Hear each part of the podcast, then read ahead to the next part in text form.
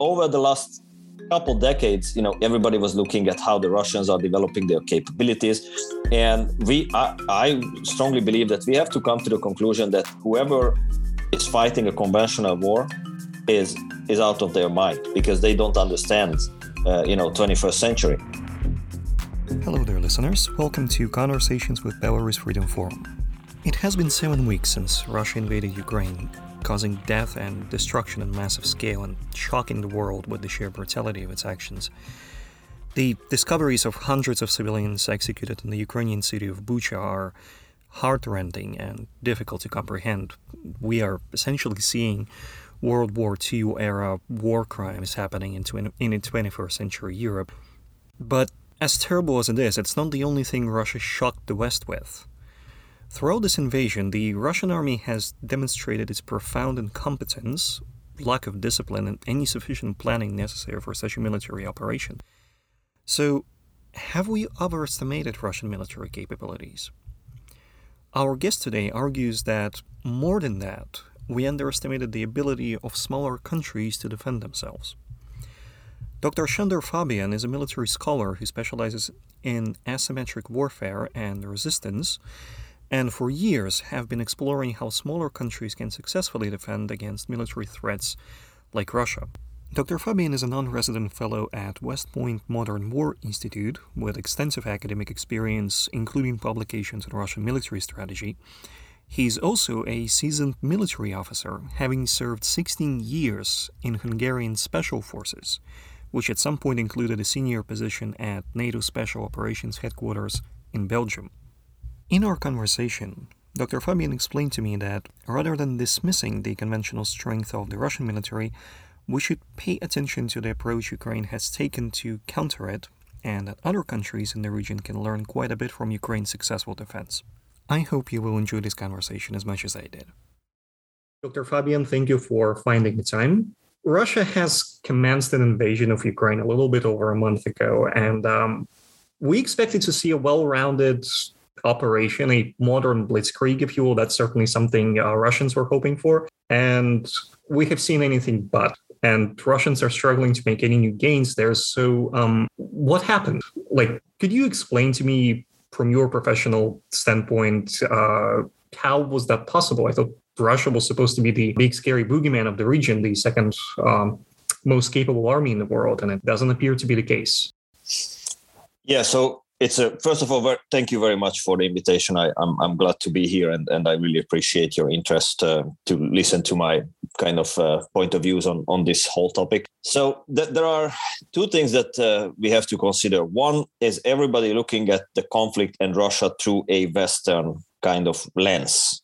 And uh, everybody is trying to kind of eh, do a mirror imaging you know what would constitute success for the us military or what would what would you expect from from NATO or Western military in a similar situation?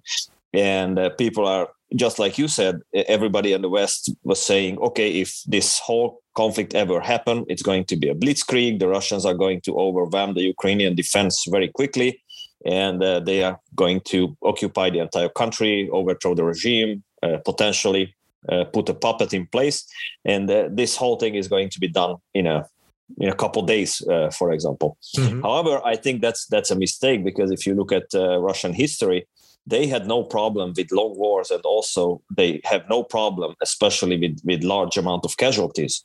So. Uh, on the western side, everybody was or would say a military operation is successful if it's very swift and if the casu- the number of casualties is, is very very low because that's how the west have been and again, the US uh, has been approaching conflict uh, for a very long time. However, uh, the Russian military culture is completely different. And uh, again, all these analysis that, that we have seen from, from Western and American experts is based on that kind of mirror imaging. Mm-hmm. So I, I, think the expectation uh, up front was a little bit uh, faulty mm-hmm. just because of because of that. So what happened? That what happened is the Ukrainians are actually uh, put up an extremely effective resistance. So what's happening is since 2014, the U.S. and NATO uh, had put a lot of investment into improving the capabilities of the of the Ukrainian military. And just like the Baltic states, the Scandinavian states kind of sat down, they, they took a very critical look at their existing conventional military capabilities and they realized that uh, given the time, space, and force ratio between these countries and Russia at that time, was was extremely you know asymmetric. Russia had the overwhelming advantage. They said, okay, given this this aggressive Russian posture and and the obviously the, the annexation of Crimea. So they said we have to come up with an alternative strategy, an alternative solution to t- kind of offset this this Russian overwhelming capability. So they started to to build this uh, kind of whole of society uh, approach when they said, okay, the government and the military obviously have a major role in defending uh, Ukraine, but uh, we have to bring in civilians uh, as well and tap into the, the larger society. And then, with all the Western help, they started to build this uh, kind of resistance based uh, military strategy. And the West started to pour uh, specific equipment and weapon systems into Ukraine to kind of support and enable uh, this kind of activity, what we are saying, seeing from them. And since the occupation or, or the invasion started, uh, then I, I, think the the West actually marshaled uh, a you know never seen kind of support uh, for the Ukrainians and the amount and type of uh, weapons and equipment is first of all very unique because uh, some of these systems were not available to to any foreign country before, but but also the amount, the the, the quality of of different uh, support and and the systems. But again, these are supporting this specific kind of not a tank on tank large military formation or military formation in the open field kind of second world war type of military actions but but more this uh, urban resistance uh, kind of based based activities which to be honest makes me very happy and very sad because i have been arguing for for this for small countries over 10 years as a defense approach. And uh, basically my theory is being tested every day now in Ukraine, but at the same time, obviously, because of the the, the, the losses, the casualties, and, and just the, the human tragedy that we are saying, uh, that I would have been much happier if we could get to this point without an actual conflict. But unfortunately that that is what it is so basically first of all uh, everybody is looking at the russians as it was a western military designed for blitzkrieg and mm-hmm. and a military who cannot uh, tolerate lar- large casualties which is historically not the case and the second that uh, again given the force space and and, uh, and time ratio between russia and ukraine uh, the ukrainians uh, with the very big help and support of the west they created a a purpose built strategy uh, that actually was designed against a such a, a Russian uh, operation, and mm-hmm. that's what we are seeing. It's it's actually working out effectively.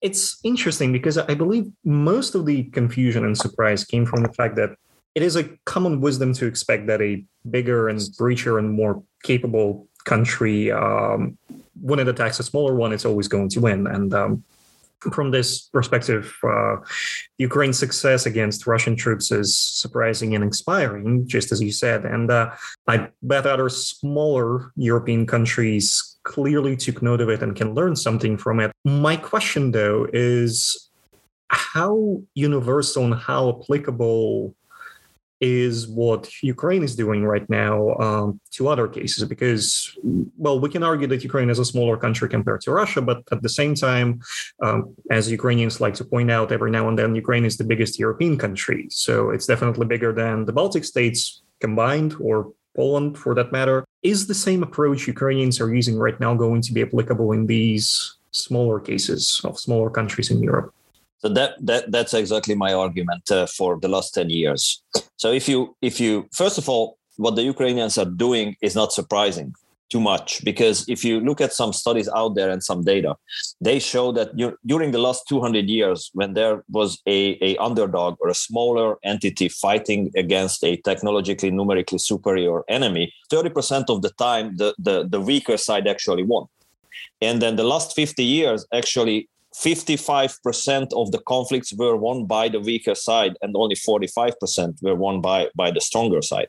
My argument is if you look at you know the smaller countries and when when, when we talk about smallness it's not necessarily or I, I, would argue it's not about the size of the country or the gdp or the military budget or, or the size of the military it's simply whether or not a country is facing a much more capable potential aggressor so in this case ukraine is a large country but compared to russia as a conventional military capability perspective was the underdog the, the weaker side when it comes to the Baltic states or the Scandinavian states or any any uh, any European states who might believe that uh, Russia is a threat for them. Uh, I, I, would argue that this is the only way that the only actual uh, viable option for them. Because let's be honest the ultimate goal is national survival and and how you ensure national survival. And the scandinavian and baltic states at least and poland they already recognize this. And they started to develop their concept that they call it total defense or comprehensive defense strategies when they they kind of realize that what they have is is not going to work. And they they try to augment uh, and then like strengthen their defense capabilities with tapping into territorial defense forces kind of guerrilla type forces and and and defense leagues and and basically tapping into the the larger society and uh, and building this kind of resistance force. However, there is a big, big logical problem here because if they realize that resistance is the way, they should actually build a, a purpose designed and specifically designed force that is fighting resistance based wars. Okay. Because you remember, conventional militaries were designed and built and trained and educated and equipped to fight conventional wars. So now we are saying we understand that we cannot fight conventional wars because we are going to lose. So we are going to fight this resistance based force. But right now there is a missing link that people are trying to do that with you know half professional civilians and also a conventionally designed force. And by definition, they are not going to get the optimal results because this is not a professional resistance force. So I will stop there and uh, you know we can we can go in any direction you wanna you wanna go it's it, it sounds a lot like uh, what the Ukrainians are doing here. So uh, certainly a lot of dots to if connect I, here. If I make a comment sure. on, on, that, so many many experts are, are arguing, you know, that uh, what the Ukrainians are doing uh, is that. However, again, if the Ukrainians realized 2014 16 so six years ago that this is what they are going to do and obviously they did because they they doing it very effectively but because they are not doing it with a professionally designed trained educated military force resistance professional resistance force these effectiveness what we are seeing is still suboptimal because they are using civilians or, or part-time soldiers to to do resistance but also they are using professional conventional soldiers to fight these kind of wars. So what you're saying is that they can do even better. Yes, yes, that, that's that's my argument. That if other countries looking at this, what they are seeing, and and you know do their own analysis, they should actually arrive to the logical conclusion that it can be done even better. I see. I see. Speaking about other countries, and I'm talking mostly about NATO now. Um, Three years ago, you published an article in Defense and Security Analysis titled um, The Russian Hybrid Warfare Strategy, Neither Russian Nor Strategy, which, in my opinion, sums up Russian performance in Ukraine up to this point pretty well. But in the article, you suggest that the collective West basically perpetuates this myth of Russian military strategic genius, this mirror image, right? So Today, uh, NATO is similarly apprehensive about Russia's plans to invade a NATO country. Do you think this is yet another overestimation of Russia on our part, or is there an actual real threat of Russia attacking NATO country? I think it's an overestimation. Uh, just so if if you don't look at uh, you know the, the strategic calculations just the capabilities itself yes russia, does russia have the capability to actually attack and potentially occupy the baltic states and, and maybe poland or part of poland? Yes physically they they have the numbers to do that. Is there any strategic uh, reality? Why would they do that? Or is there any benefit they can you know kind of hope for uh, out of that there is basically zero uh, there is there is nothing they can gain uh, from that. The other thing, the risk of uh, of serious, you know, response, obviously from from NATO, and an inevitable Russian uh, defeat in, in, that case, it, it's also clear. Mm-hmm. And then the only only option is obviously nuclear exchange, which again you you can you can hear you know experts arguing for both sides.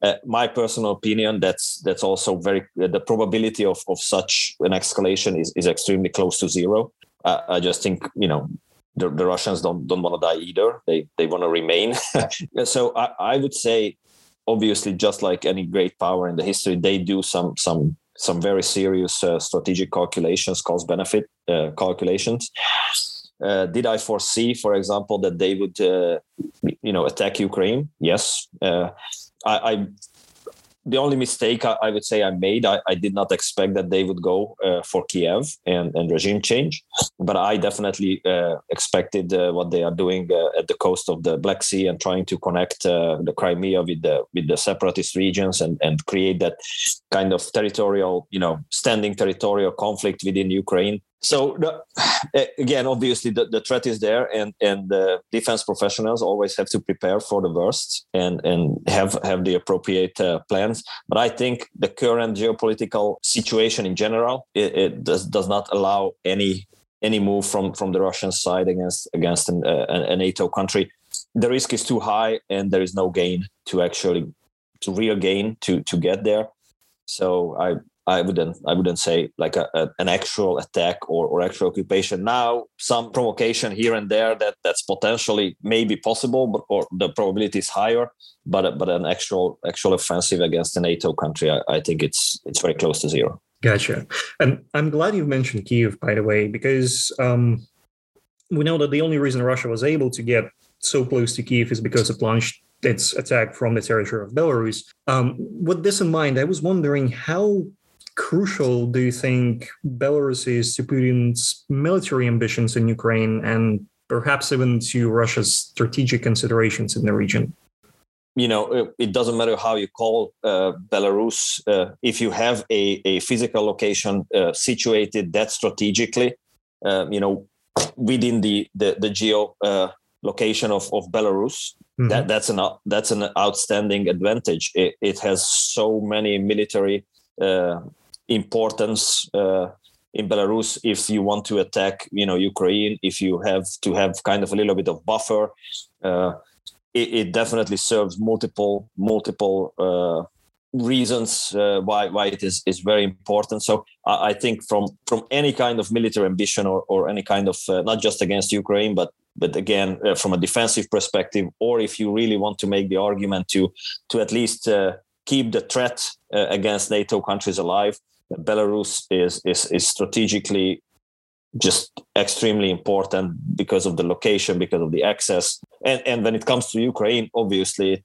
it gives an, an opportunity to actually kind of open multiple fronts and and create this kind of diverse uh, dilemma for for any defending country. So, I see. Um, you mentioned that Belarus is a good resource in keeping the threat to NATO countries alive.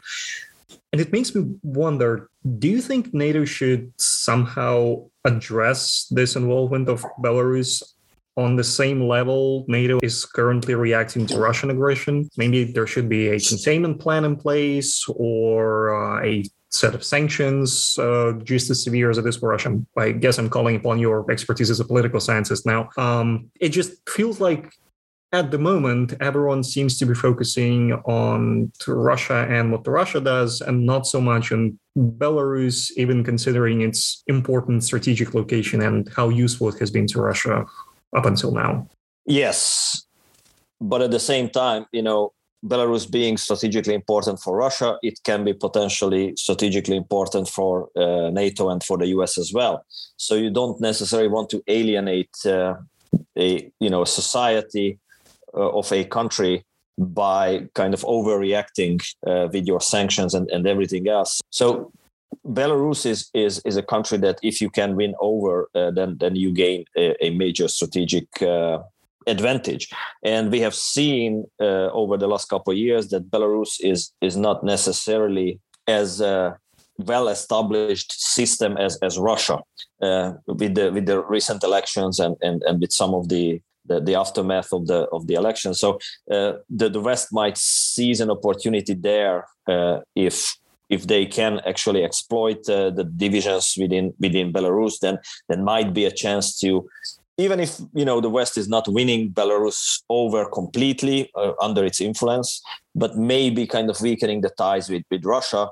So uh, Russia cannot exploit these these strategic advantages that Belarus can offer to the same level uh, uh as as they can, and probably that's one of the reasons why why the West uh, is not really implementing such a harsh uh, you know sanction package against Belarus. Also, it, it, it's it's kind of no, I'm not saying clear, but but that there is no not much messages coming out from Belarus that the society in general is really uh, supporting this this whole Russian uh, operation, and and we don't really see you know thousands of thousands of uh, Belarusian uh, volunteers uh, going into Ukraine on on the side of of Russia. So I think maybe the West looks um, looks at uh, Belarus right now as more like a ally who's uh, of Russia, whose whose territory is being utilized, maybe not by its own choice. So it wouldn't be, it wouldn't serve the best purpose of of the West to kind of go after Belarusia the same with the same kind of harshness that they are going after after uh, after Russia because obviously it's quite established that at least in the West that Russia is the aggressor here and if they stop doing, then Belarus probably will not kind of start a war with Ukraine by itself. Mm-hmm. Uh, so so Belarus is, is not considered as as kind of a number one or, or the or part of the, the whole aggression uh, this way. I think it's interesting how you position Belarus as this not necessarily wholeheartedly committed to Russia country in the region. Let's put it this way. Indeed, some critics and um, political opposition to the country's regime is um, considering the country under a military occupation, both uh, Russian military occupation and that of the country's dictator, Alexander Lukashenko. And we have seen the people in Belarus resisting um, that kind of regime and that kind of occupation, both since 2020 and since the um, invasion of Ukraine began. So I was wondering if you can see or imagine any way for Belarusians to resist more effect- effectively and to fight and win, perhaps? Is there, you know, a way for us to hope for something like this happening? You know, well, obviously the the ties with Russia is is uh, is a little bit different than the other countries because Belarus is, is still kind of under the Russian influence after the end of the Cold War.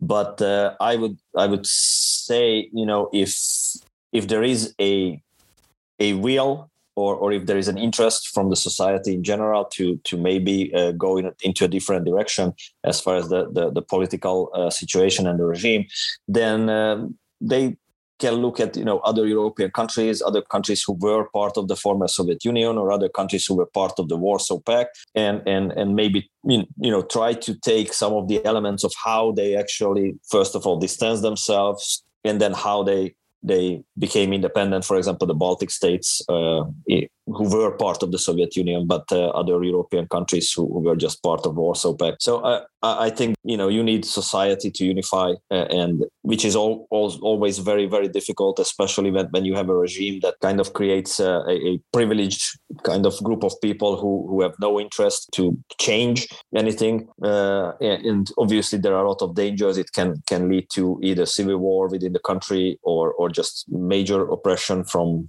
from the government entities and all that. So it's always a difficult, diff, very difficult question. But I, but I think, uh, yeah, looking at the other countries trying to organize uh, in a way which I, I, think you know some of the opposition definitely is is doing. Uh, that that can kind of build into this approach when when when you can uh, enforce or incentivize uh, political change. Do you think they should... something that we can see happening in Belarus? Couple of months down the road, maybe a year down the road? uh, to be honest, I, I, don't know too much about you know the domestic or, or the societal uh, societal kind of foundations.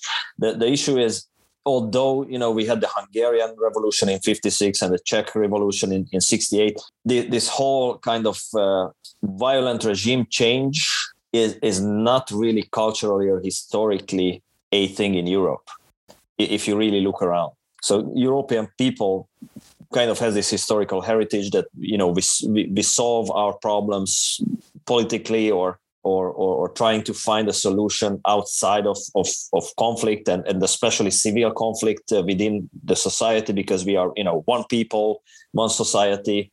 Kind of european uh, the belarusian society is, is also very homogeneous. So yeah so I, I think that's that's one of the reasons why why this kind of violent change is not necessarily something that europeans would you know fear so i see just like it happened you know in ukraine uh, as it happened in, in belarus already there are already sometimes you know uh, demonstrations and and people are expressing their their hopes and needs for change mm-hmm. but I, I, just don't don't really see it uh, in a violent kind of like a civil war or, or insurgent way it's just not not a european thing but you probably know more about that so i, I believe it with you gotcha um last question for you, and um, I think I'm going to finish with something more um, philosophical for you to address. We have seen Russia's attempt at regime change in Ukraine um, through conventional war failing. I guess we can confidently say that it was a failure. And this fiasco um, makes me wonder are large scale conventional wars even feasible these days? because earlier in the conversation you've uh, mentioned this historical trend of the underdogs winning. I can't help but connect this to the development of the military technology as one of the factors but maybe there is something else. Is there something bigger going on? Should we consider Russia's poor performance as an indication that the same kind of wars and conflicts uh, the Soviet Union fought in the 20th century are no longer acceptable or useful means of altering states' borders. So, two two points. Uh, one is I would caution, you know, saying that uh, this is a fiasco for for the Russians and the, and poor poor performance because that's kind of the mainstream kind of message all over in, in Western media. We are not really sure, you know, what the original strategic goals uh, were for the Russians. So I, I, I would just caution, you know, kind of saying, okay, now now the Russians are done because they they are they just performing poorly. They are not meeting uh, their goals and and all that. But the second thing, I think you are absolutely right because over the last couple decades, you know, everybody were, were watching how the Americans uh, fought in Iraq and Afghanistan. Everybody was looking at how the Russians are developing their capabilities. And we, I, I strongly believe that we have to come to the conclusion that whoever is fighting a conventional war is is out of their mind because they don't understand, uh, you know, 21st century. And that's why I'm saying small countries must abandon this whole idea that they would defend against Russia, China, or even the United States on the on their on their own terms. You know, tank battles in the open or or uh, dogfights for uh, fighter jets in the air and all that. That's that must be the past because you have no chance to actually challenge these these three, four, five major actors around the world. And the other thing is urbanization you know earlier there was this this idea that you can just uh, kind of bypass the urban areas and then uh, win the war again in the in the big plains like tanks on tanks. And uh, as soon as you have more tanks the other guy is going to surrender and then you you won the war. I don't think that's going to happen. Uh, you know if you look at any un reports uh, by 2050 about 70 80% of the world population will live in in cities and urban areas if you want to really occupy and control a country and a society, you have to take control of the urban areas. And there is no more difficult uh, battlefield than than urban areas.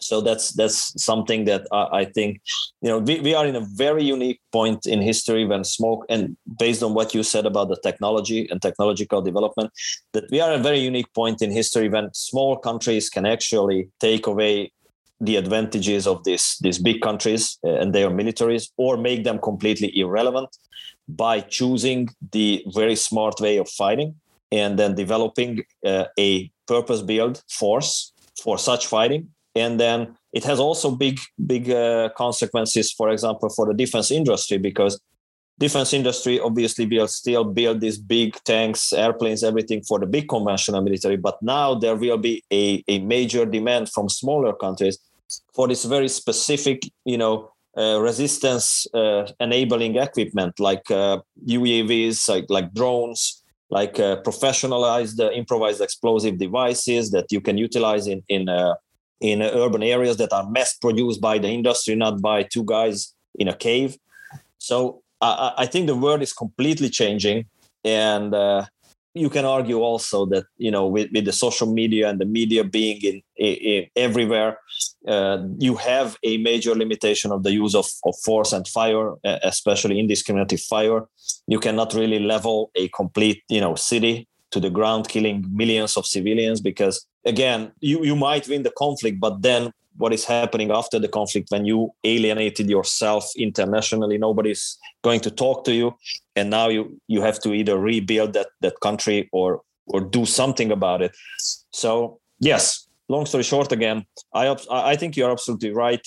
These big conventional wars are a, a thing of the past and with that i think uh, especially for smaller countries their current kind of conventional military culture based defense strategies and military organizations should be a thing of the past as well. And and they have to sit down take a critical look you know what kind of uh, enemies they might face. And then they start from scratch and and build a, a completely new uh, defense enterprise. Thank you dr Sandor fabian. Thank you for your time and uh, your valuable contributions. Really appreciate the opportunity. Thank you. And that's it for today's episode. Thank you for listening. You can find more about Dr. Fabian's work in this episode's description. I have also included a list of Ukrainian charities uh, you can support if you're interested in supporting Ukraine in these trying times. I strongly encourage you to check it out. We'll be back soon with more conversations on Ukraine, how the war affects the region, and what future will wait Belarus, Ukraine, and Russia after it's all over. But for now, thank you for listening, or as they say over the ocean, glory to Ukraine. I'm Dr. Mark Cashford, and I will see you in the next one.